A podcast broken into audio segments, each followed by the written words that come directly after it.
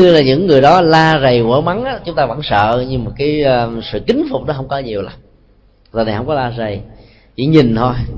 Là chúng ta thấy là trong cái nhìn đó đã có những cái âm thanh rằng là anh chị ông bà đừng có uh, làm dụng cái thời giờ của công để làm những việc riêng.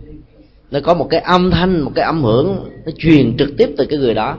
Và sự xuất hiện người đó như là một cái uy đức phải không ạ làm cho mình nơm nớp lo sợ và không dám vi phạm. Thì trong phẩm từ Bắc Kinh thứ 20 kinh Diệu Pháp Liên Hoa, chúng ta sẽ được học về cái cách thức tạo ra những cái nguồn năng lực, âm thanh uy dũng như vậy. Để trước nhất là gọt giũa cái tôi thể hiện ra quá nhiều cái gai góc của vỏ sầu riêng, làm cho mối quan hệ bị à, bị thương tật rồi sau đó đó thì chúng ta sẽ học được những cái nghệ thuật để à, chuyển hóa cái tôi đó một cách uh, trọn vẹn và mỹ mãn. Câu chuyện ở trong kinh diệu pháp liên hoa kể như thế này là sau khi uh, các đức phật đó nói tiếp nhau ra đời cùng một danh hiệu là oai âm vương tức là vua của loại âm thanh vi diệu mang chất liệu uh, giáo hóa giúp cho người khác đó đạt được an vui và giải thoát. Thì vào thời tượng pháp tức là cái thời kỳ mà chánh pháp đã không còn cái tác dụng trực tiếp làm cho người nghe giảng kinh và thuyết pháp đó có thể chứng đắc được đạo quả giác ngộ giải thoát. Về phương diện hình thức đó, thì các hoạt động tín ngưỡng tôn giáo và tâm linh không có gì khác biệt so với thời kỳ của đức phật ra đời. Nhưng về phương diện nội dung và tác dụng đó cũng bao nhiêu lời lẽ đó và thậm chí có rất nhiều vị pháp sư tiếp tục ra đề thế đức phật để truyền trao những uh, kinh nghiệm tu học. Nhưng mà cái người chứng đắc là không được bao nhiêu. Hoặc là có những người tinh tấn một giai đoạn đầu rồi sau đó chán nản thất vọng bỏ cuộc. Cái thời kỳ như vậy thì người ta gọi là thời kỳ thượng pháp. Tức là giống như chánh pháp nhưng mà thực ra nó lại khác. Tức là giống về hình thức mà khác về nội dung. Lúc đó có một vị bồ tát xuất hiện tên là thường bắc khinh hành vi của vị bồ tát này rất là lạ lùng. Bất kỳ đi tới đâu gặp bất cứ một người nào dầu là tỳ kheo tỳ kheo ni, sa di sa di ni thức samanani tức là năm thành phần xuất gia đệ tử phật. Hoặc là những người cư sĩ tại gia như là nam hay là nữ, với bất kỳ vai trò vị trí xã hội nào không cần biết. Nếu như ngài nhận thấy rằng là ở trong tâm tưởng của người đó, hoặc là thể hiện qua hành vi, lời nói và việc làm, là có cái hê hám, có hình ảnh, có bóng dáng của cái tôi đó, tức là lòng cống cao ngã mạng thì lúc đó vị bồ tát này đó sẽ đến trước mặt những vị đang bị cái tôi khống chế đó, cung kính, chắp tay vái chào, đảnh lễ bằng năm vốc sắc đất rồi tán thán ca ngợi bằng một cái câu mà không ai quên được. Tôi không dám khinh ngài. Còn nếu số nhiều đó, tôi không dám khinh quý ngài, vì quý ngài sẽ thành phật. Câu nói đơn giản đó như lại là một nghệ thuật tu tập rất cao khi mà những người đang có tánh cống cao ngã mạng lắng nghe được cái câu nói là tôi không dám kinh với ngài vì với ngài sẽ thành phật lắm sẽ có một thái độ rất khó chịu. Thái độ khó chịu nhất á, người đó có thể nghĩ rằng là cái người đang sướng tụng đảnh lễ tán thán bằng cái câu ca ngợi mình á, là người đang chơi mình. Thấy mình cống cao ngã mạng ấy thế mà còn khen rằng là mình có thể thành phật là đánh lễ mình nữa. Cho nên là lòng sân hận á, của những người có cái tôi theo thói quen á, cái gì thuận với mình á, thì cái gì cũng được. Còn không thuận với mình á, thì bị loại trừ bị thanh toán. Cho nên cái tôi đó ngày càng nó ờ, trưởng thành lên nó bị trương sình nó to ra. Và do đó ứng xử theo cách thức như vậy đó chúng ta đang đẩy mình vào trong một cái lối uh, bế tắc nghĩa là ngày càng bị cuộc đời và cộng đồng xa lánh. Rồi cái tôi có mặt chỗ đâu là nó tạo gai góc ở trong mối quan hệ đó. Cái tôi có thể là một miếng miệng chai có thể là dây kẽm gai có thể là vỏ sầu riêng có thể là đất đá mà dẫm đạp lòng bằng trên lên đó nó có thể tạo ra những sự cắt đứt và nó làm cho mình đau nhất. Và do đó cái tiến trình của từng bước đi chúng ta trên cuộc đời hành đạo nó bị à, ảnh hưởng và giới hạn rất nhiều. Dĩ nhiên là khi vị bồ tát thường bắc kinh à, tuyên bố cái câu nói như vậy đó là có dụng ý chứ không phải là sự tình cờ. Dụng ý của ngài làm ở mọi nơi mọi chốn bất chấp sự không vui và những thái độ phản ứng tiêu cực của những người đang được ngài à, đánh lễ và tán dương. Dần già đó thì người ta mới nhận ra ở con người của vị uh, tu sĩ bồ tát này đó tỏ ra là một cái gì đó rất thật chứ không phải là một cái cách à, chơi điểu à, hay là muốn à, chọc tức người khác. Chỉ thấy người khác đang có cơn nóng giận bực tức hay là lòng sân si cao ngạo đang giới khởi lên. Và từ đó họ đã mặc nhiên đặt cho ngài cái danh xưng ứng với cái hạnh nguyện của ngài mà các vị bồ tát không có là lúc nào cũng như lúc đó. Lòng tôn kính con người và mọi loài đó vẫn thống nhất và như nhau. Tức là hạnh nguyện của mình phải làm thế nào đó để cho cuộc đời ca ngợi và khen tặng, chứ mình không phải tự ca ngợi và khen tặng. Tự bơm phòng mình lên đó thì à, cái bong bóng của cái tôi đó sẽ bị xẹp nhanh hơn. Mình bơm nhiều quá thì mình không biết cách bơm mà. Thay vì cái sức chứa của cái tôi á, trong mỗi con người nó chỉ có 60 cc à, không khí. Do vì bơm phòng và mình muốn ờ, nhân giá trị của mình lên mình bơm vào ở trong lòng của cái tôi đó đến 65 cc trở lên thậm chí đến là 600 cc. Thì cái bong bóng cá tôi đó nó sẽ bị vỡ tung ra bất cứ lúc nào. Còn khi hạnh nguyện đức tánh sự dấn thân giá trị đóng góp của mình đó, nó tạo ra một cái gì đó rất tự nhiên.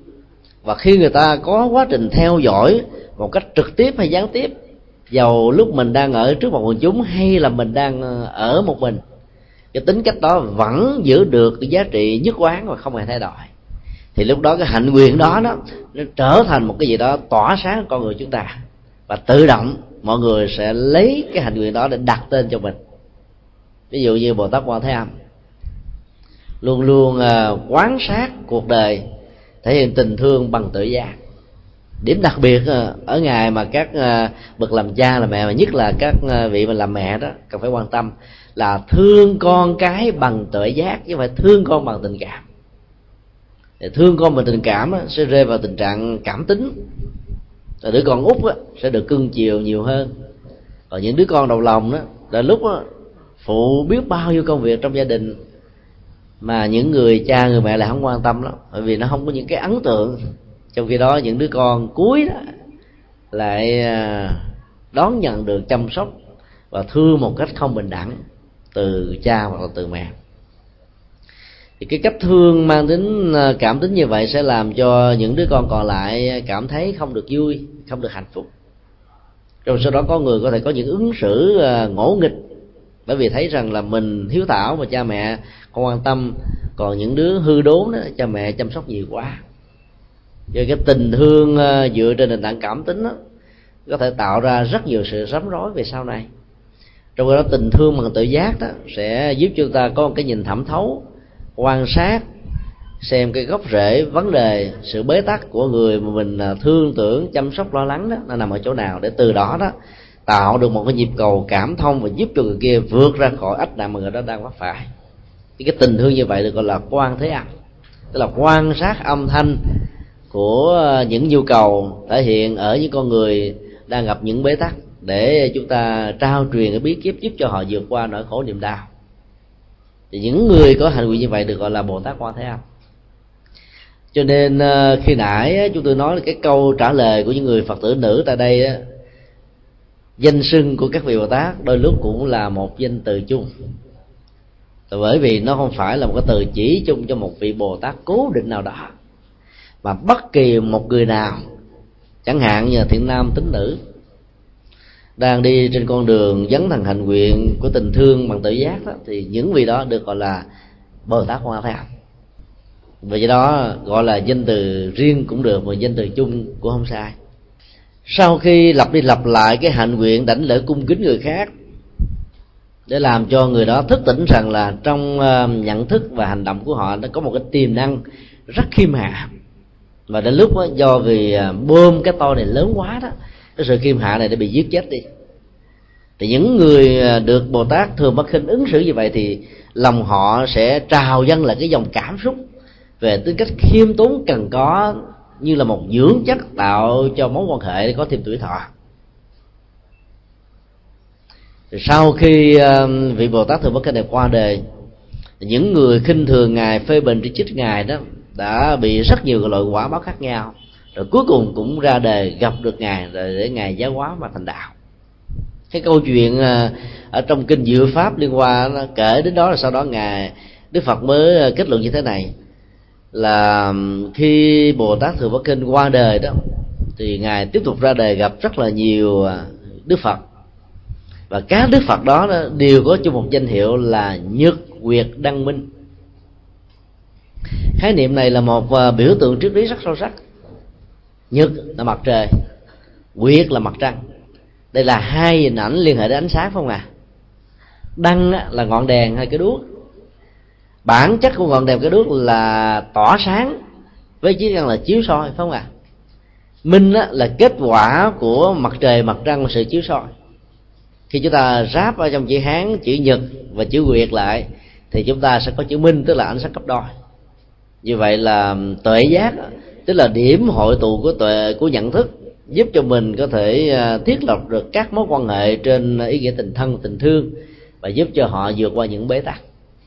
Tức là một cái hạnh nguyện có thể tương dung được à, tuệ giác vô thượng của các đức phật. Như vậy là chỉ cần tu cái hạnh khiêm hạ thôi, mình vẫn có thể đạt được tuệ giác, tức là giác ngộ và giải thoát. Chứ không phải là buộc phải là niệm phật hay là trì chú hoặc là ngồi thiền thì mới có thể được giác ngộ. Mà chỉ cần tu cái hành khiêm hạ thì trong đó nó đã dung thông được các hành nguyện cần thiết khác lắm trước khi kết thúc bài kinh thì đức phật thích ca đã tuyên bố với tất cả hội chúng lúc bây giờ đó, bồ tát thường bất khinh ngày xưa không ai khác hơn là tiền thân của ngài. Cái câu tuyên bố đặc biệt này để cho chúng ta thấy rằng là có những cái tưởng chừng như rất xa mà lại rất là gần sẽ gọi là xa là bởi vì nó liên hệ đến một cái kiếp sống trong quá khứ. Mà sự đông đo tính điếm của nó đó, nó trải dài bằng một cái chiều à, nhiều kiếp số khác nhau. Cho nên, nếu chúng ta trở ngược về quá khứ thì chúng ta thấy nó xa tích và không bao giờ truy nguyên được rằng nó thuộc về cái đời kiếp nào. Nhưng nó gần gũi là bởi vì cái câu chuyện này nó nó lại là một bài học giáo dục cho chúng ta. Ở trong tình huống hiện tại này, và thậm chí trong tương lai đó cái tính cách của bồ tát thường phật kinh đó vẫn rất cần thiết cho quá trình quá độ con người. Và lát nữa chúng ta sẽ được học qua. Những người uh, khi được bồ tát thường phật kinh ứng xử như vậy đó tạo được một cái giá trị khích lệ rất lớn. Khích lệ lớn nhất đó, đó là sự đánh thức tiềm năng. Có những con người bị vương vào chứng bệnh mặc cảm tự ti giàu cho người đó có khả năng nhưng không bao giờ tự tin vào chính mình. Cho nên cái năng lực đó nó bị uh, bị xì giống như cái bánh xe đó. Cái vỏ nó nó bị xì xẹp lép à. Dầu uh, tất cả các bộ phận còn lại của chiếc xe vẫn đang còn vui vẹn nhưng chiếc xe đó không thể nào chở người hành khách từ địa điểm A sang địa điểm B vì nếu chạy như vậy tai nạn giao thông có thể diễn ra.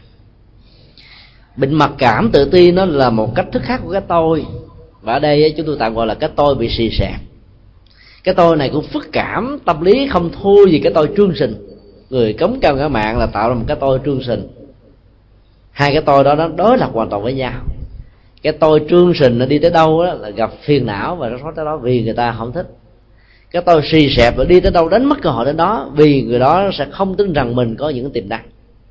Khi bồ tát thường bất khinh đó, gặp bất cứ một người nào mà trong đó cái dòng cảm xúc nhận thức người đó thể hiện ra cái chất cống cao ngạo mạng thì ngài cung kính chắp tay đảnh lễ và nói rằng là tôi không dám khinh các ngài các ngài sẽ thành phật. Cái người khi nghe thì người ta tặng khen kính mình bằng một câu nói như vậy thì ờ, sẽ trở nên tỉnh thức liền. Thì lúc đó mình không thể là chửi bới quát tháo sân hận cao có bực dọc. Hay nói cái khác là những phản ứng tiêu cực đó, đối lập với những gì được người ta cung kính đối với mình nó sẽ trở nên được chuyển hóa một cách rất là dễ dàng. Quý vị có thử quan sát nếu quý vị cầm à, một quả bóng ném vào trong cái thành tường nếu quý vị ném bằng lực tên là 10 đó thì cái độ phản ứng á, phản xạ của cái quả bóng đó là 10 tên không ạ? Nếu quý vị dùng một cái năng lực là 100 newton tức là cấp 10 lần thì cái sự à, phản xạ của quả bóng khi chạm vào bức tường nó, nó sẽ tạo ra một cái lực tương tự như vậy. Trong đó nếu quý vị cầm một cái nắm tay như thế này đấm vào trong không gian cái lực phản ứng nó không có. Tại vì nó không đụng nào nó đụng vào không khí rồi nó sẽ tự mất đi cái năng lực đó. Nói một cách khác là khi một người nào đó đang cống cao ngã mạng cao có giận dữ khó chịu phê bình chỉ trích cái người bị phê bình chỉ trích nó có những cái phản ứng đối lập lại đó. Thì hai cái này nó sẽ đụng với nhau như là một sự kháng cự. Cái nào mạnh đó, cái đó sẽ chiến thắng. Còn cái phản ứng đối lập lại với những ờ, thể hiện của lòng sân lòng si đó, nằm ở chỗ như là một cái năng lực chuyển hóa tốt đó. Thì cái người thể hiện lòng sân lòng si này sẽ cảm thấy mất hứng liền. Phê bình chỉ trích người khác mà ta không trả lời không trả vốn gì hết thì mình không muốn làm nữa và khi mà cái người bị phê bình chỉ trích đó, phản kháng lại càng mạnh chừng nào thì cái người đang giận dỗi và tức tối đó càng khó chịu và tấn công chừng đó. Cho nên nó sẽ không dẫn đến tình trạng là tháo gỡ đi cái cái năng lực sân hận ở người đang à, giao tế ứng xử tiêu cực đối với mình. Bồ tát thường bất khinh qua hành động lễ bái và cung kính đó, như là một nghệ thuật mở tính phật bằng sự lễ kính phật mở tính phật ở người, thông qua việc đảnh lễ người đó. Sự đánh lễ đó là là một cái chìa khóa để đánh thức người kia.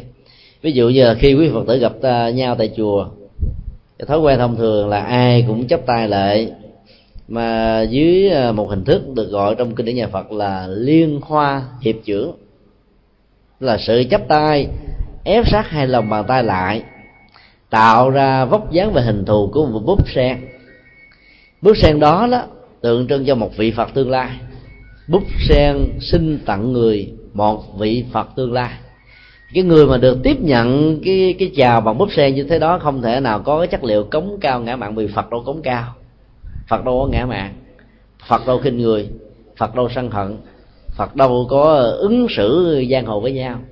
Cho nên khi chúng ta tiếp nhận một cái búp sen giao tặng như vậy đó, thì chúng ta phải tự phản quan lại chính mình. Hãy nhìn lại mình xem coi cái tiềm năng phật tính đó đó nó bị chôn vùi và nó bị may một như thế nào. Để chúng ta đánh thức dậy một vị phật đang đang ngủ sai ở trong uh, cái hành vi cái tôi của chúng ta. Như vậy là hành động đảnh lễ đó chính là sự khai mở tính phật ở người khác. Chúng tôi đã có được hai lần diễn kiến đức đại lạt ma tại ấn độ mỗi một lần như vậy thì theo ờ, cái truyền thống của phật giáo đó là những người đi sau cần phải thể hiện lòng tôn kính nhưng đối với những bậc trưởng thượng đã có đức trọng. Ngài đạt lạt ma được nền văn hóa của tây tạng sánh ví như là đức phật quan thế âm 14 đề. Thì như một người phàm kẻ tục của chúng ta đảnh lễ ngài là một nhu cầu không thể thiếu. Thứ nhất là bày tỏ lòng à, tôn kính thứ hai là để mình học hỏi ở ngài những đức tính, ngài có. Nhưng mỗi khi đó, đức đại lệ lạt ma nhận một sự cung kính đảnh lễ của người khác thì ngài đều đảnh lễ lại. Lần đầu tiên chúng tôi rất là ngạc nhiên. Khi mình khum xuống ờ, gần sát đất thì ngài cũng khum xuống theo sợ quá rồi thôi, đứng dậy không dám lại. Thì ngài đứng dậy. Lần sau ờ, khi chúng tôi đảnh lễ ngài, thì ngài cũng làm lại một cách tương tự như vậy. Và khi phái đoàn ờ, phật giáo việt nam đi thăm viếng gặp ngài ở thủ đô new delhi thì chúng tôi có à, kể lại câu chuyện đó cho các vị cao túc của phật giáo việt nam. Thì các vị lúc đầu cũng không tin, sau đó chúng tôi đã yêu cầu một vị thầy trẻ thôi, hãy đến trước mặt đức đại lạt ma rồi ảnh đảnh lễ ngài thì để cho các vị hòa thượng ở việt nam nhìn thấy thì lúc đó đức đại lạt ma đã đảnh lễ lại. Đó là hành nguyện thường mắc kinh. Thì thông thường á, chúng ta chỉ có một cái nhìn à, vói lên trên thôi có nhiều người thì nhìn từ bằng mình trở lên thôi còn những người dưới mình thấp hơn mình á thì mình không muốn nhìn. Một hạ vô nhân. Mình nghĩ rằng là thế hệ đi sau con cháu đó không có xứng đáng để chúng ta thấy được rằng là cái giá trị đóng góp của họ đó nó có thể mang lại những lệ lạc cho cuộc đời. Từ đó chúng ta đã đóng bít cái cửa ngõ giúp cho họ có thể à, mở mang cái tiềm năng lớn nhất mà họ vốn có. Còn uh, ngài đặt lệ lạt ma khi được đảnh lễ đảnh lễ lại không phải là vì ngài có lòng mặc cảm tự ti. Trong khi đó người ta cả thế giới này thì cho ngài như là một vị phật sống mà. Mục đích ngài thực hiện cái hạnh nguyện thừa bất khinh đó là nhằm để thức tỉnh cái người đang đối diện với ngài. Hãy ứng xử và sống như thế nào đó để cho cái năng lực tự giác lớn nhất ở trong mỗi người đó đừng bị mai một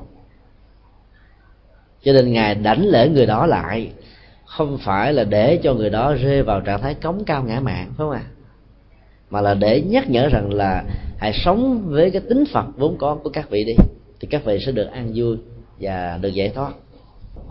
Chúng ta thấy ờ, cái cách thức ờ, thể hiện tính phật đó nó được uh, truyền trao trong phẩm uh, thường bắc kinh gồm có uh, hai bước khác nhau. Đầu tiên chúng ta nhìn vào các đức phật thật chúng ta thấy rằng là cái tiềm năng phật tính đó đã trở thành một hiện thực. Nó giống như là cái hoa sen đã nở bài gương nhụy cánh hạt đó còn tất cả những người phàm kẻ tục của chúng ta đó giống như là những búp sen lúc đó còn à, nằm ở dưới bùn nhơ đó chưa trồi ra khỏi bùn còn lúc đó thì nằm ở uh, lưng chừng ở mặt nước. Cái lúc là nó mới vừa được trồi lên cái lúc nó mới hé nở được một vài cánh rồi, uh, cuối cùng nó mới nở toàn bộ mặc dù cái vị trí đó nó khác nhau nhưng mà cái tính cách tiềm năng giác ngộ này là không có sai khác. Cho nên đó là ba đề chư Phật đều nhấn mạnh đến và cái tiềm năng Phật tính đó nó vẫn còn được duy trì ở trong tiến trình sanh tử của con người. Dầu là một kẻ à, tướng cướp, có thể là khát máu giết người không gớm tay, gây ra biết bao nhiêu là ăn quán giang hồ, làm biết bao nhiêu gia đình phải ly tán. Nhưng ở trong lòng của người đó vẫn có một chất liệu phật, vẫn còn một cái chất liệu giác ngộ. Cho nên à, những tên tướng cướp đôi lúc thương cũng có còn có được cái tính đánh thương người chẳng hạn như là tướng cúc bạch hải đường đó, thương người tình mình hết mình cái điều đó cũng nói rằng là cái cái cái tiềm năng phật tính nó vẫn còn.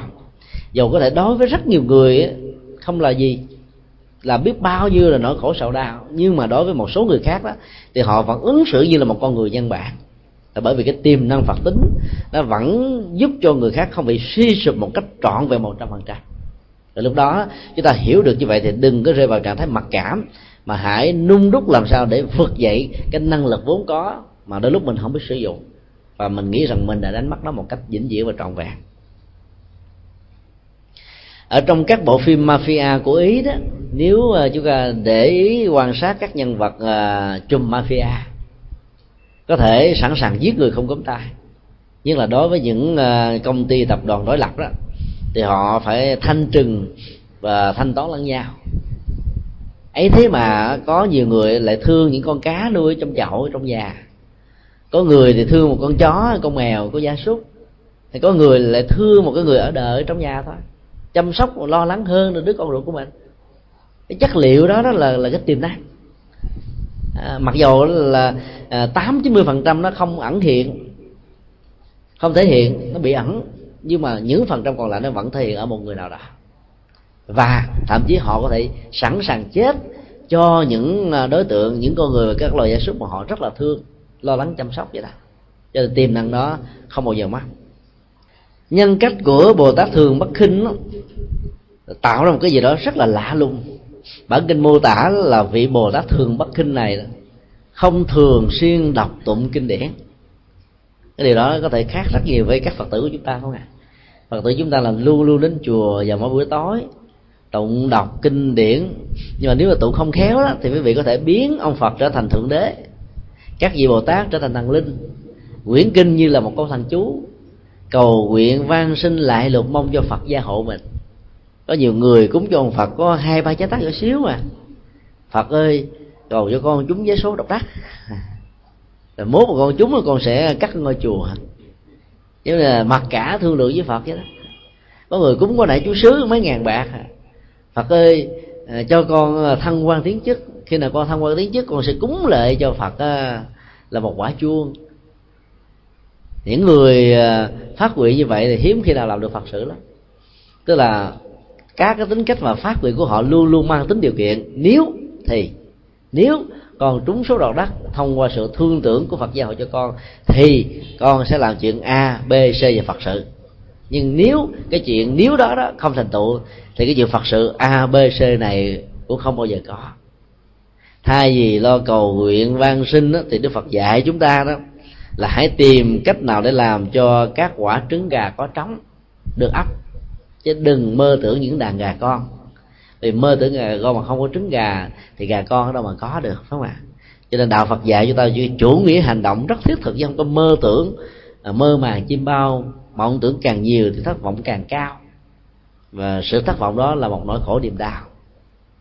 Cho nên là ờ, vị bồ tát thường bất kinh này là không thường xuyên đọc tụng kinh điển, chỉ lo lễ bái và nâng cái tiềm năng phật tính của con người lên thôi. Đây là điều rất là lạ. Tụng kinh mà cầu nguyện cho phật gia hộ cho mình thế này thế nọ thì à, người đó sẽ đánh mất cơ hội hiểu được lời kinh. Bản chất của việc đọc tụng kinh là để hành trì kinh một cách có nghệ thuật và đúng. Bản kinh như là một tấm bản đồ như một to thuốc mỗi một tấm bản đồ lại có chức năng á, trị liệu những cái bệnh tâm lý như lòng tham lòng sân lòng si khác nhau của con người. Khi đọc vào kinh á, phần lớn nhiều phật tử lại không để ý đến cái yếu tố này mà chỉ nhấn mạnh đến yếu tố cầu phước thôi nhất là kinh pháp hoa. Đọc đến những cái phẩm như là tụng kinh diệu pháp liên hoa là vua là chúa của các kinh. À, mỗi một người như vậy sẽ được bảy ngàn hai trăm công đức. Một ngàn hai trăm công đức của con mắt của lỗ mũi của tai của miệng của thân và của ý. Tổng cộng lại là đến bảy ngàn hai trăm mà tụng một ngày. Chỉ có một tiếng đồng hồ mà được vô số công đức vậy ai không khoái phải không à như vậy là chúng ta sẽ đánh mất cơ hội hiểu được giá trị biểu tượng được nói ở trong các ngôn ngữ nghĩa đen chữ trắng này. Tức là tiếp xúc với kinh điển đại thừa thì quý phật tử phải lưu tâm. Đừng bao giờ tiếp xúc ở lớp nghĩa đen, mà hãy tiếp xúc ở lớp nghĩa biểu tượng. Lớp nghĩa đen giống như là cái lớp sô cô la bọc đường bên ngoài, để ờ, cho cái người mà chưa quen với Phật pháp cao siêu quyền diệu đó có thể thích thú cái lớp sô cô la đó mà ăn Phật pháp vào trong cơ thể mình để tiêu hóa. Còn trong khi đó, cái cái nội dung chính nếu mà Đức Phật muốn ban tặng chúng ta không phải là lớp sô cô la mà là là lớp kim cương. Chúng ta đôi lúc lại nhẫn tâm đuổi nó ra khỏi. Dù nó đến cái gõ cửa mình mình cũng không cần đến nữa. Cho nên giờ không còn cách nào khác là phải làm viên sô cô la. Ở trong đó có một viên kim cương thôi. Cái người khôn ngoan sẽ biết tách cái lớp sô cô la bên ngoài ra để nhận lấy cái lớp kim cương là ẩn tàng bên trong từng lời kinh và nghĩa lý của nó. Sống như vậy thì chúng ta sẽ phát huy được cái năng lực tốt đẹp nhất. Chứ bằng không đó thì chúng ta sẽ hưởng được cái giá trị rất là thấp. Do đó khi à, quý phật tử à, đọc kinh diệu pháp liên hoa thì đừng rơi vào tình trạng là cầu phúc. Là hãy nghĩ rằng à, chúng ta tìm kiếm viên kim cương phật tính, cái năng lực giác ngộ qua hành động của bồ tát phương phật tinh như là một nỗ lực không gián đoạn mà để đánh thức cái tiềm năng phật tính đó ở con người và thể hiện ra bên ngoài. Tín ngưỡng là cái con đường đơn giản nhất để giúp cho một người chưa biết đạo Phật có thể trở thành một người Phật tử một cách dễ dàng. À, tại Việt Nam và Trung Hoa nó có một cái sự sự lợi thế rất lớn cho Phật giáo đó. Đối với những gia đình à, không có tôn giáo thậm chí là những người theo à, đảng cộng sản có thể là không thích Phật pháp mà trong cái biến cố nỗi khổ niềm đau của sanh ly tử biệt đó thì người ta được người thân à, hướng dẫn về chùa. Nhờ mấy thầy đọc tụng kinh điển cầu siêu hồi hướng công đức cho người quá cố để cho người còn lẫn kẻ mất đều được an vui và lệ lạc. Cho nên họ đến với đạo phật thông qua con đường của à, à tàn ma tức là cái chết của một người thân có được tín ngưỡng đó đã làm cho nhiều người nghĩ rằng là phật có thể à, ban ơn. Và do đó họ đến đức phật để cầu những cái ơn phúc của ngài mà thôi. Trong đó là suốt cuộc đời gồm 45 năm hoàn lạc của ngài, đức phật đã khuyến tấn chúng ta là hãy phát huy cái tiềm năng giác ngộ lớn nhất của mình giống như những hoa sen. Từ việc là trồi ra khỏi bùn ờ, ngôi lên khỏi mặt nước tỏa ra cái hương nhiều cánh nhạc để cho người ta thưởng thức cuộc đời lấy đó như là một giá trị trang sức và mỹ phẩm rất đẹp. Như vậy là chúng ta thấy rằng là cái con đường tín ngưỡng đó nếu đến một cách không có khéo léo đó, thì người phật tử này có thể trở thành một người phật tử cầu phúc là hết à. rồi sau khi lễ tang 49 ngày xong rồi đó, thì là họ sẽ không đi chùa nữa, vì họ không thấy được cái giá trị cao siêu quyền diệu của đạo Phật ở đâu. Khi nào cần có hữu sự đó, nhất là nỗi khổ niềm đau thì họ đến, họ ôm chân Phật theo cách thức mà người Trung Hoa thường nói là bình thời bắt nhiêu hương cấp thời bảo Phật cước những hàng ngày hàng giờ khi còn khỏe khoắn thì không bao giờ thấy thắp hương lại phật. Để bày tỏ lòng tôn kính đối với ngài.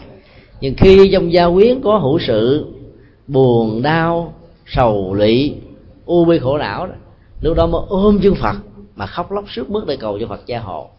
Thì những người như vậy sẽ không bao giờ được uh, gì cả bởi vì cái hạt giống của phước báo không có. Thì cầu nguyện ngài van sinh ngài dù có khóc lóc phật đâu phải vì thế mà phật có thể ban phước được đúng không ạ? Nếu phật ban phước như vậy thì đức phật là một người rất cảm tính rất là vị kỷ. Ai tới lại lục văn sinh khóc lóc với mình đó, thì mình cho. Còn ai không văn sinh lại lục đó, mình làm quên làm lơ luôn. Thì gì còn gì là phật nữa? Thì lòng từ bi của phật là vô lượng. Cho nên đến với đạo phật á đừng quá đặt nặng con đường tín ngưỡng mà chỉ xem nó như là một cái điều kiện căn bản để chúng ta có thể ờ, trở thành một phật tử dễ dàng. Sau đó phải ờ, học theo những hành nguyện của ờ, những người đi trước. Và nếu như trong phẩm diệu kinh diệu pháp liên hoa thì có thể bắt trước hạnh của bồ tát thường bất khinh tức là luôn luôn lễ bái phật và các chúng sinh. Đây là điểm khác biệt. Phần lớn chúng ta chỉ lễ bái đức phật, bồ tát, thánh tăng, các bậc a la hán thôi à. Còn người phàm kẻ tục quý vị đâu có dám lễ không à? à, trong truyền thống của người xuất gia đó ngay cái giờ phút à, cạo đầu để trở thành một người tu đó thì các vị à, hòa thượng giới sư phải yêu cầu các giới tử đó, hãy hướng về cha mẹ và hình dung là cha mẹ đang ở trước mặt của mình đánh lễ cha mẹ lần cuối nếu cha mẹ không có dịp hoặc là cha mẹ không cho phép mà người này vẫn xuất gia để bày tỏ lòng tôn kính của con cháu hiếu thảo đối với cha mẹ còn nếu cha mẹ là phật tử thường thành thì ngày hôm đó cha mẹ có mặt trên chánh điện thì lúc đó đó các giới tử trước khi trở thành người tu phải đảnh lễ cha mẹ lần cuối. Lần cuối cùng nữa đó là lúc mà cha mẹ mình mất. Nhưng mà khi cha mẹ mất đó thì hiếm khi nào có các vị tu sĩ là đảnh lễ cha mẹ lắm. Vì sợ cha mẹ mình có tội bị tội. Thì có một lần à, hòa thượng đại giác à, đi đến à, viếng lễ tang thân mẫu của một vị bạn đồng tu.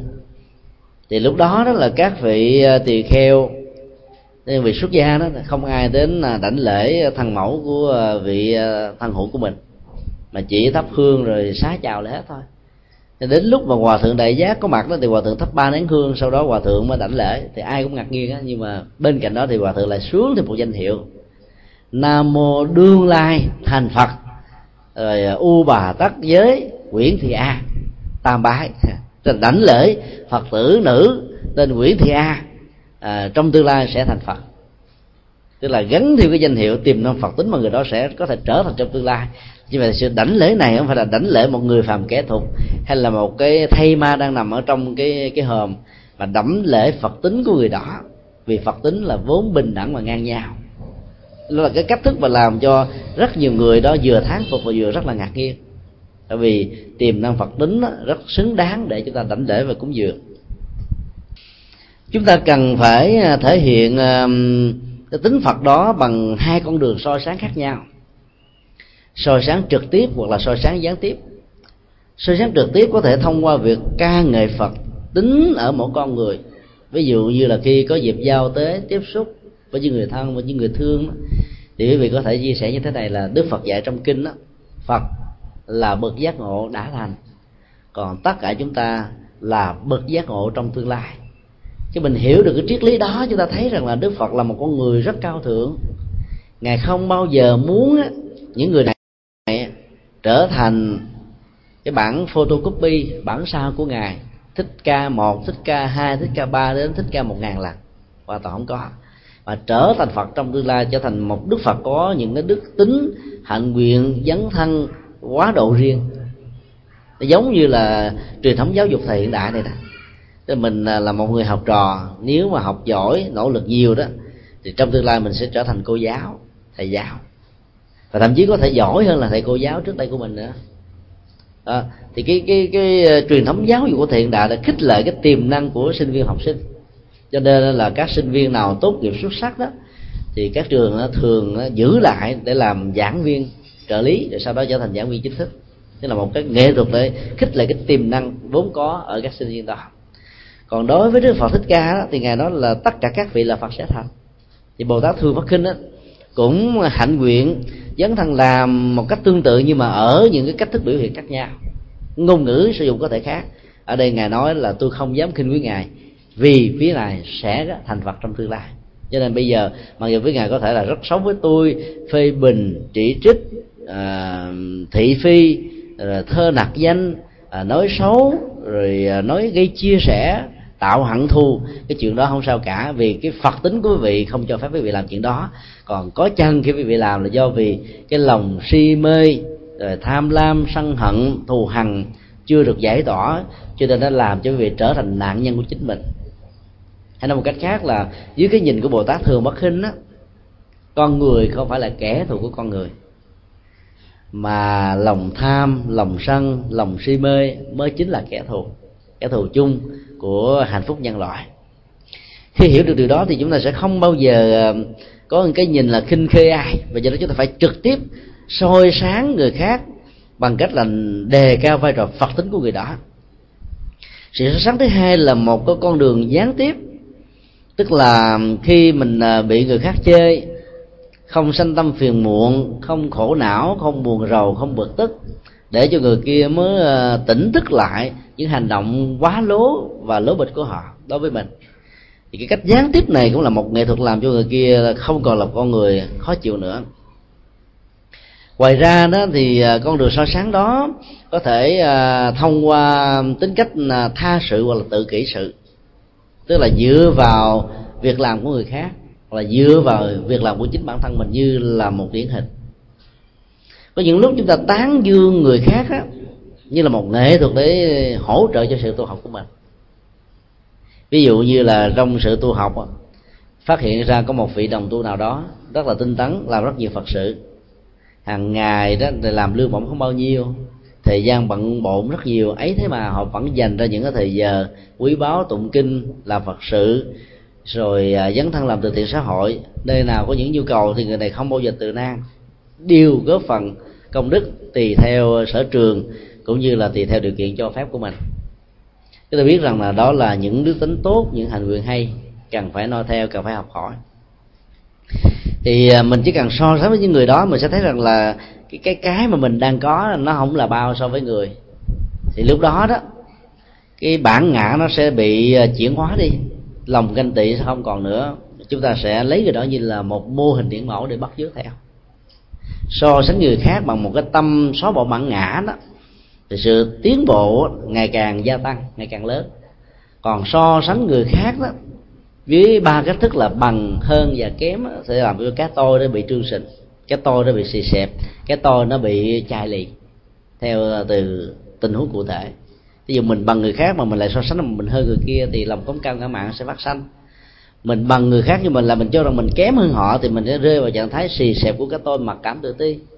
Mình bằng người khác mà mình lại nghĩ rằng là là là là mình vượt trội hơn họ rất là nhiều. Cho nên cái bản ngã của cái tôi đó nó nó lại lớn gấp mấy lần, từ một hạt cát trở thành một viên sỏi. Cả ba tình huống so sánh đó đều rơi vào cái tôi và thương tổn của cái tôi trong cái đó đức phật dạy đó ở trong kinh diệu pháp liên qua là chúng ta có thể à, ca nghệ phật tính nó bằng à, công việc của người khác. Khi thấy người khác có những đức tính hay mình tán dương càng tán dương công đức nhiều chừng nào thì lúc đó cái tôi của ganh tị cái tôi của thù hằn cái tôi của hơn thua cái tôi của tranh chấp giành giật lẫn nhau sẽ được chuyển hóa liền. Sống như vậy là mình sống rất quan hỷ. Những người có được cái hạnh đó được gọi là tùy hỷ công đức.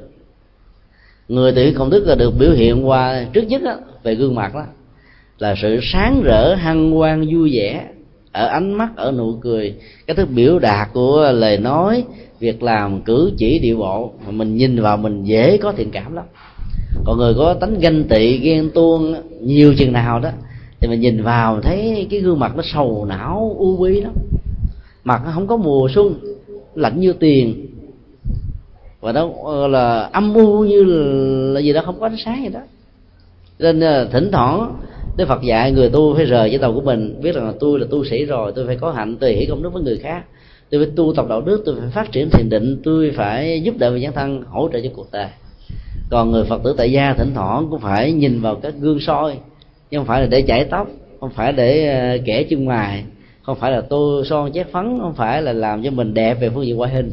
Cái chuyện đó là chuyện hàng ngày quý vị phải làm, tùy theo sở thích quý vị rồi nhưng mà nhìn vào gương á để coi cái gương mặt mình có bí sĩ không? Có buồn sầu não cái môi mình có bị quặm xuống cái chân mày mình có thiểu não khó chịu cao có không? Cái gương mặt của mình nó, nó có trở nên bị chai lì hay không?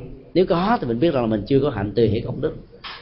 Người có tùy hỷ công đức là khi nghe người khác tán dương à, sự thành tựu của một người nào đó lòng mình cảm thấy là hăng hoan phấn khởi và muốn làm và muốn cho cái cái công việc tốt đó nó được phổ biến rộng rãi khắp mọi nơi mọi chỗ chứ không có sợ rằng là người khác hơn mình. Cái hạnh kim hạ sẽ giúp cho tiềm năng á, của các thế hệ à, đi sau đó có thể bằng mình hoặc là hơn mình. Theo công thức của người Việt Nam nói là con hơn cha là nhà có phúc. Bạn bè mà hơn nhau thì mình cũng là có phúc đó. Mình phải quan niệm như vậy thì không có đi ganh tị so bì hơn thua dĩ với đó là cái nhân cách của ờ, bồ tát thường bất khinh. Dĩ nhiên khi bồ tát thường bất khinh ứng hiện điều đó thì chúng ta thấy là nó có hai loại phản ứng diễn ra. Phản ứng một là phản ứng của những người được ứng xử như vậy. Phản ứng hai là, là phản ứng của bồ tát thường bất khinh đối với những cái ứng xử đó. Thứ nhất là phản ứng cuộc đời. Bao gồm sự khó chịu khi ờ, bị khen chứ không phải là được khen. Tại vì có nhiều người không xứng đáng để khen. Mà bồ tát thường bất kinh vẫn khen để đánh thức tiềm năng phật tính ở người đó thì trong tình huống này đó họ nghĩ rằng là tại sao cái ông thầy tu này lại can thiệp vào chuyện đề tư của tôi? Tôi có xấu tôi có khó chịu tôi có cao có là chuyện của tôi. Tôi chịu quả báo một mình tôi tôi chấp nhận hết tất cả mọi thứ. Mắc mớ chi ông hay bà can thiệp vào chuyện của tôi nè. Có nhiều người cao có vậy cho nên họ nói là tôi bị khen chứ không phải là tôi được khen. Là khen không xứng đáng mà khen tăng bốc. À, giá trị của họ chỉ có một mà mình nâng họ lên tới 10 thì những cái khen đó, đó thường nó đính kèm theo đó là một cái dụng ý tiêu cực, một dụng ý xấu. Tức là lấy lòng người khác theo công thức ngọt mặt chết ruồi sau đó cái lời khen đó sẽ có tác dụng làm cho cái người được khen đó bị mê mẩn và trở thành cái người nô lệ hoàn toàn, phục vụ cho cái người à, tăng bốc và tán dương một cách là sai phương pháp.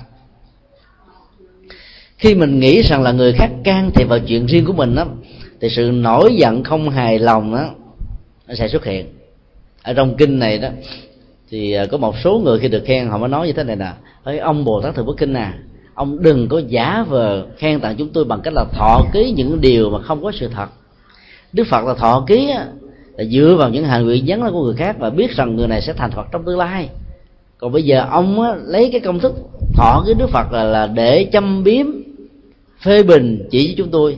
Đó là một nỗi sỉ nhục các vị muốn chơi tôi đấy à thì nói chung là có nhiều cái cách thức ứng xử khác nhau lắm.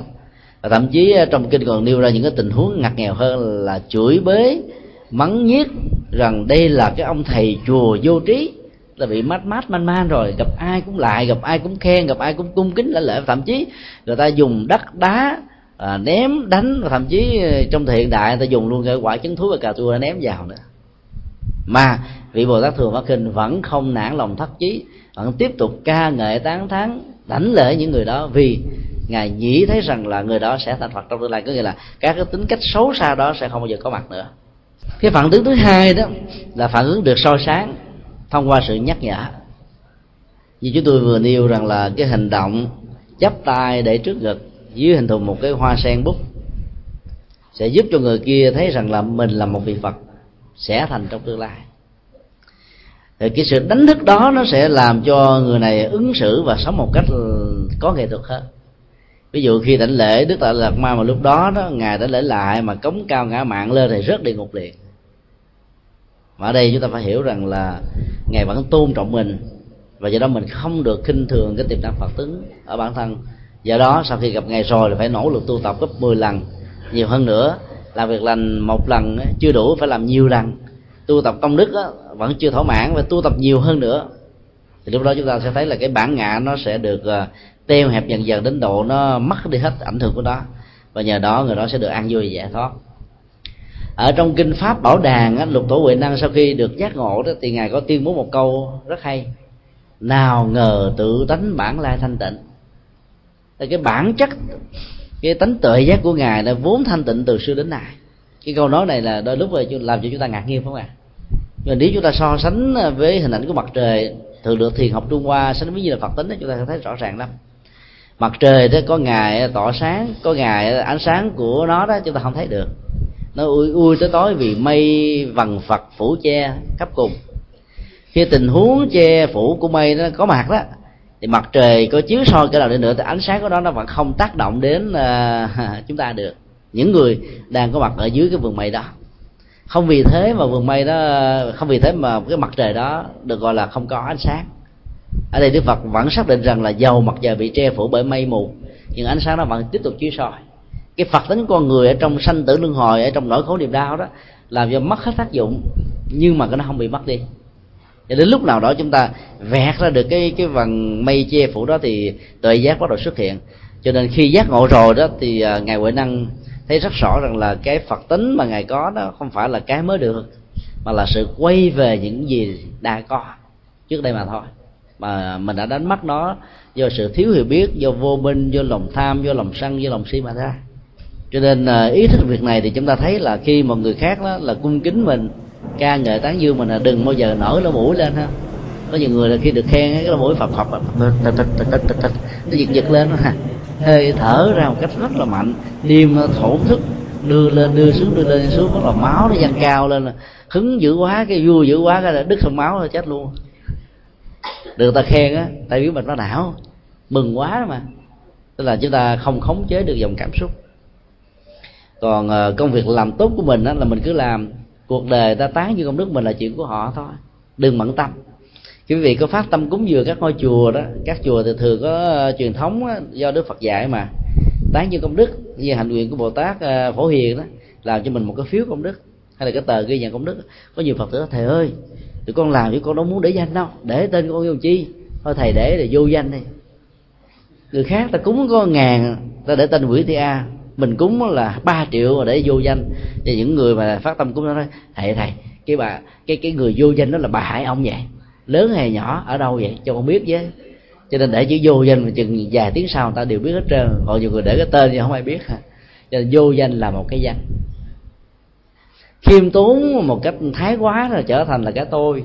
Muốn người ta khen mình nhiều hơn. Còn đức phật dạy đó, công việc làm tốt của mình mình cứ làm. Nếu cuộc đời, nếu các chùa, nếu quý thầy tán như công đức của mình mình cứ nhận cái phiếu công đức đó về nhà để mình hỗ trợ cho những người thân người thương con cháu mình bắt chước theo. Ví dụ như là những người mà giữ ờ, tài chính trong nhà đi làm từ thiện nhiều quá được với thầy tán như công đức thì phải đem về khoe với lại chồng của mình. À, tôi đi làm việc phước thiện đàng hoàng chứ không phải tôi đi ăn chơi đâu nha ông đừng, đừng buồn. Má đi làm việc phước thiện với con chứ không phải là má đem tiền cho người khác đâu con đừng có phân bì. Như vậy là cái người chồng người con cảm thấy là phấn chấn bắt chước theo việc mà ghi nhận cái phiếu công đức là để xã hội hóa việc làm lành. Việc làm tốt không tán dương thì chỉ việc gì tán dương. Cho nên khi quý vị làm phật ờ, phật sự cứ để tên tuổi bình thường. À, quý thầy có muốn ghi nhận ghi nhận không? Ghi nhận mình không quan trọng. Mà nếu quý thầy ghi nhận thì cứ nhận đó. Đem về treo ở trên ờ, ở trong một cái chỗ nào đó trong nhà đó đi qua đi lại, mình nhớ tới rằng là trong quá khứ tôi đã từng làm những việc phước báo như vậy, cho nên trong hiện tại và tương lai tôi phải làm nhiều hơn chứ tôi không được bị thói thất cái một cái nhắc nhở rất là đáng khích lệ phải không ạ? Cho đó là quý vị đừng có sợ rằng là để cái tên ra đó là cái tôi nó có mà. Cái tôi có hay không nó nằm ở trong nhận sức chứ không phải nhầm ở cái tên. Và tôi không có. Để vô danh mà nó vẫn là cái tên, mà cái tên đó mà nếu không khéo nó vẫn là cái tôi thôi à. nó vẫn là cái bản ngã cho nên phản ứng của cuộc đời là một bên là được soi sáng khi được nhắc nhở thì họ sẽ cảm ơn những người như là bồ tát thượng bất kinh làm công việc rất khó làm. Sau đó đó thì à, chúng ta sẽ thấy là cái phản ứng của bồ tát thượng bắc kinh đối trước những tình huống mà lời nhắc nhở của ngài ấy, tạo ra sự khó chịu ở người khác. Cái phản ứng đầu tiên của ngài là về kiên nhẫn trước những ngược đãi. Mặc dù người ta nói rằng là đây là ông thầy chùa vô trí man man mát mát. Cần phải được đưa vào bệnh viện tâm thần để điều trị. Hay là cần phải được đưa vào chợ quán để chăm sóc. Mặc dù những lời nặng nề đó phỉ bán đó chỉ trích đó bồ tát phương bắc kinh vẫn vui vẻ hoan hỷ không bao giờ có một niềm uh, hiềm hận nào trỗi lên trong trong con ngựa ngài vì ngài hiểu rất rõ rằng là ông có chửi bới tôi đi nữa thì dù sao ông cũng thành phật thôi. Đến lúc đó ông có muốn chửi chửi cũng không được nữa thôi cho ông chửi, ông đã thèm. Thực tế mình nói chơi vậy thôi, chứ thực ra là các ngài thấy rất rõ. Là cái vô minh nó khống với con người, làm cho con người làm những việc nó không xứng đáng với cái tính cách con người đó. Và do đó là các vị bồ tát mang tính cách thường bất khinh đó chẳng những không khinh thường những con người như vậy mà ngược lại đó, còn thể hiện lòng thương tưởng, thấy rằng là họ đang bị lòng vô minh, sân hận thù hằn khống chế, cho nên họ vấp phải vào nỗi khổ niềm đau. Đó là cái phản ứng thứ nhất. Phản thứ hai đó là bồ tát thường bất kinh không bao giờ nổi giận. Dầu cho người ta có ném đá, chửi bới, đánh đập, làm tất cả những thái độ khinh thường nhất, ấy thì mà ngài vẫn giữ nguyên cái lập trường của ngài và cái đó là một trong những nghệ thuật cảm hóa người khác dễ dàng nhất. Nó không phải là một sự sợ hãi. Ví dụ như ra ngoài bị người khác ta ăn hiếp mình đi. Thế lực mình ít hơn sức khỏe mình kém hơn. À, do đó có kháng cự lại mình không thành công. Chính vì thế mà phải cắn răng chịu đựng ngậm bò hòn làm ngọt thì đó là một sự chịu đựng à, mang tính cách là ức chế tâm lý. Tức là lòng sân vẫn có lòng si vẫn có lòng bực dọc vẫn có nhưng mà cái có này nó nó không đủ sức để ờ, kháng cự lại những cái năng lực lớn hơn. Cho nên họ phải à, cắn răng mà chịu được cái lòng sân như vậy đó nó sẽ tiếp tục diễn ra ở một mức độ là biến chính người đó trở thành nạn nhân. Người đó sẽ có thể tâm niệm rằng là tôi sẽ trả thù nếu tôi có dịp ở trong tương lai. Nhưng mà không dạy chúng ta cái cái tâm niệm như vậy.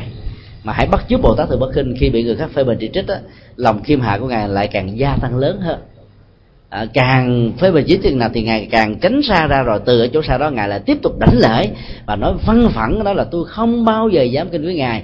Vì với ngài sẽ thành phạt và nói với một nụ cười rất hoan hỷ chứ không phải là một nụ cười ngạo nghễ phê bình chỉ trích chọc tức. Vậy đó là chị không có. Từ à, hành động đó chúng ta có thể rút ra một bài học như thế này. Trước nhất là phải tránh các bạo lực đến với mình thì bản chất của các bạo lực đó phát xuất từ lòng sân hoặc là lòng si đó. Có một số tình huống là do tranh chấp của lòng tham mà có. Ở đây đó là bồ tát thường bắc khinh đó, khi bị phê bình chỉ trích đánh đập là ngài không đứng nguyên tại chỗ cho người ta đánh à. Để cái đó là mình đã tạo ra một cái cộng nghiệp cho người khác làm xấu.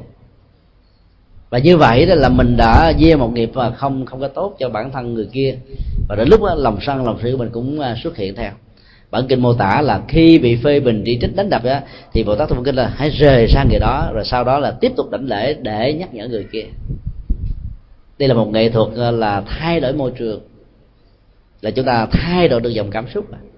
Dù đang sống ở trong một uh, gia đình vợ và chồng á không hợp tánh với nhau như là lửa và nước trời và đất bóng tối và ánh sáng đêm và ngày trái và phải cứ mỗi một câu người này nói ra người kia là cứ đá lại một câu.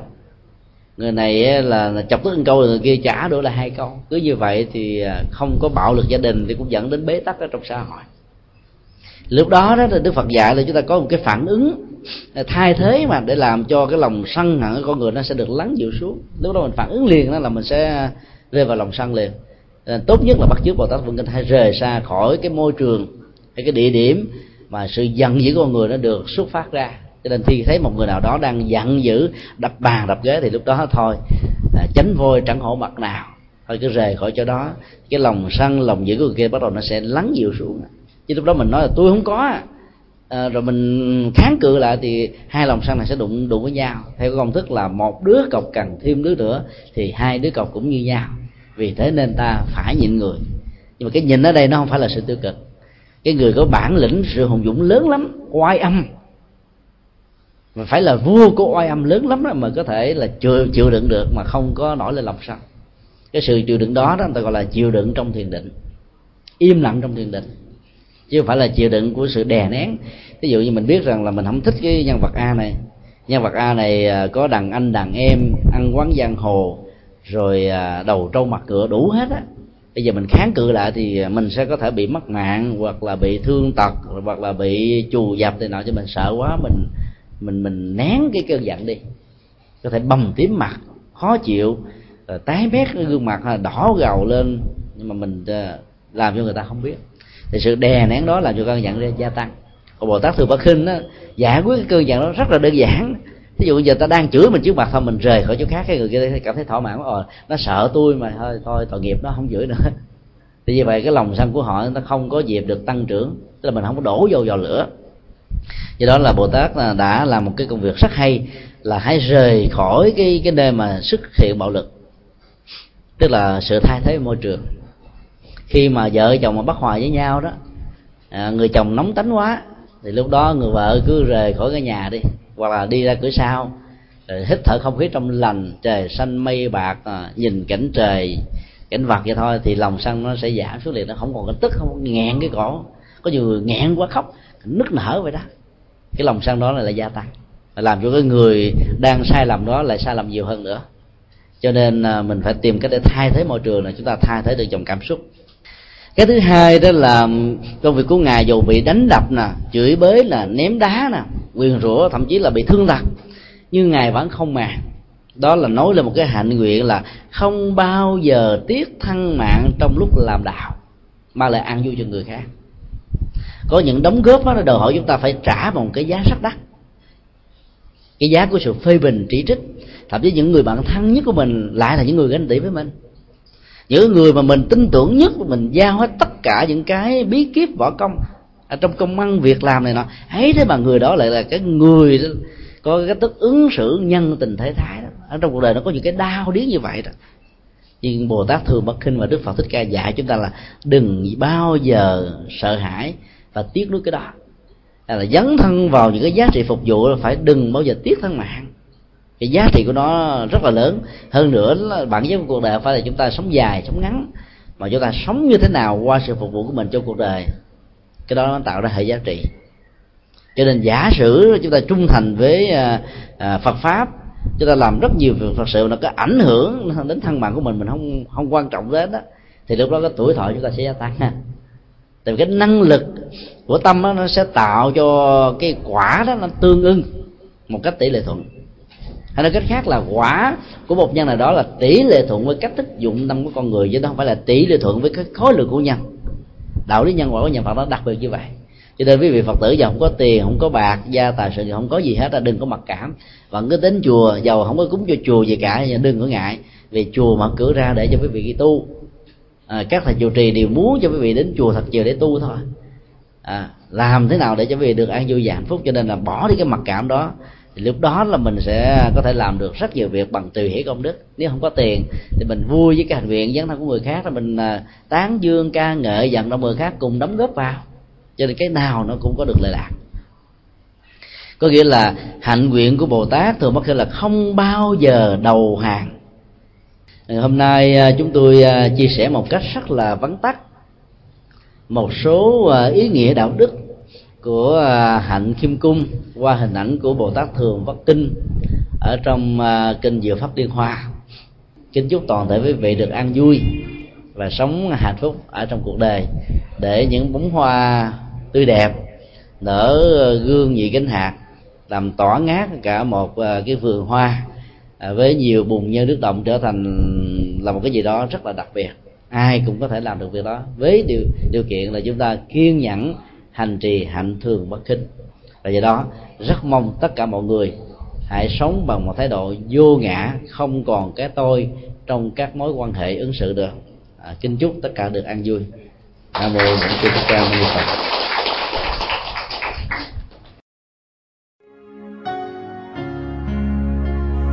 Pháp âm đạo phật ngày đây xin khép lại nơi đây.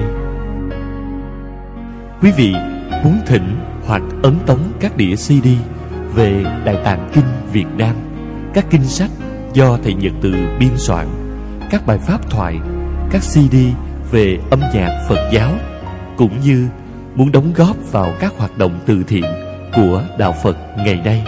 Xin liên lạc theo địa chỉ Đạo Phật ngày nay, Chùa Giác Ngộ, số 92, Nguyễn Chí Thanh, phường 3, quận 10, thành phố Hồ Chí Minh, Việt Nam. Điện thoại 08 8335 914 0958 0578 27 Email buddhismtodayinc a yahoo.com Thích nhật từ a yahoo.com Website http 2 2 gạch buddhismtoday.com http hai chấm hai gạch tủ sách phật học com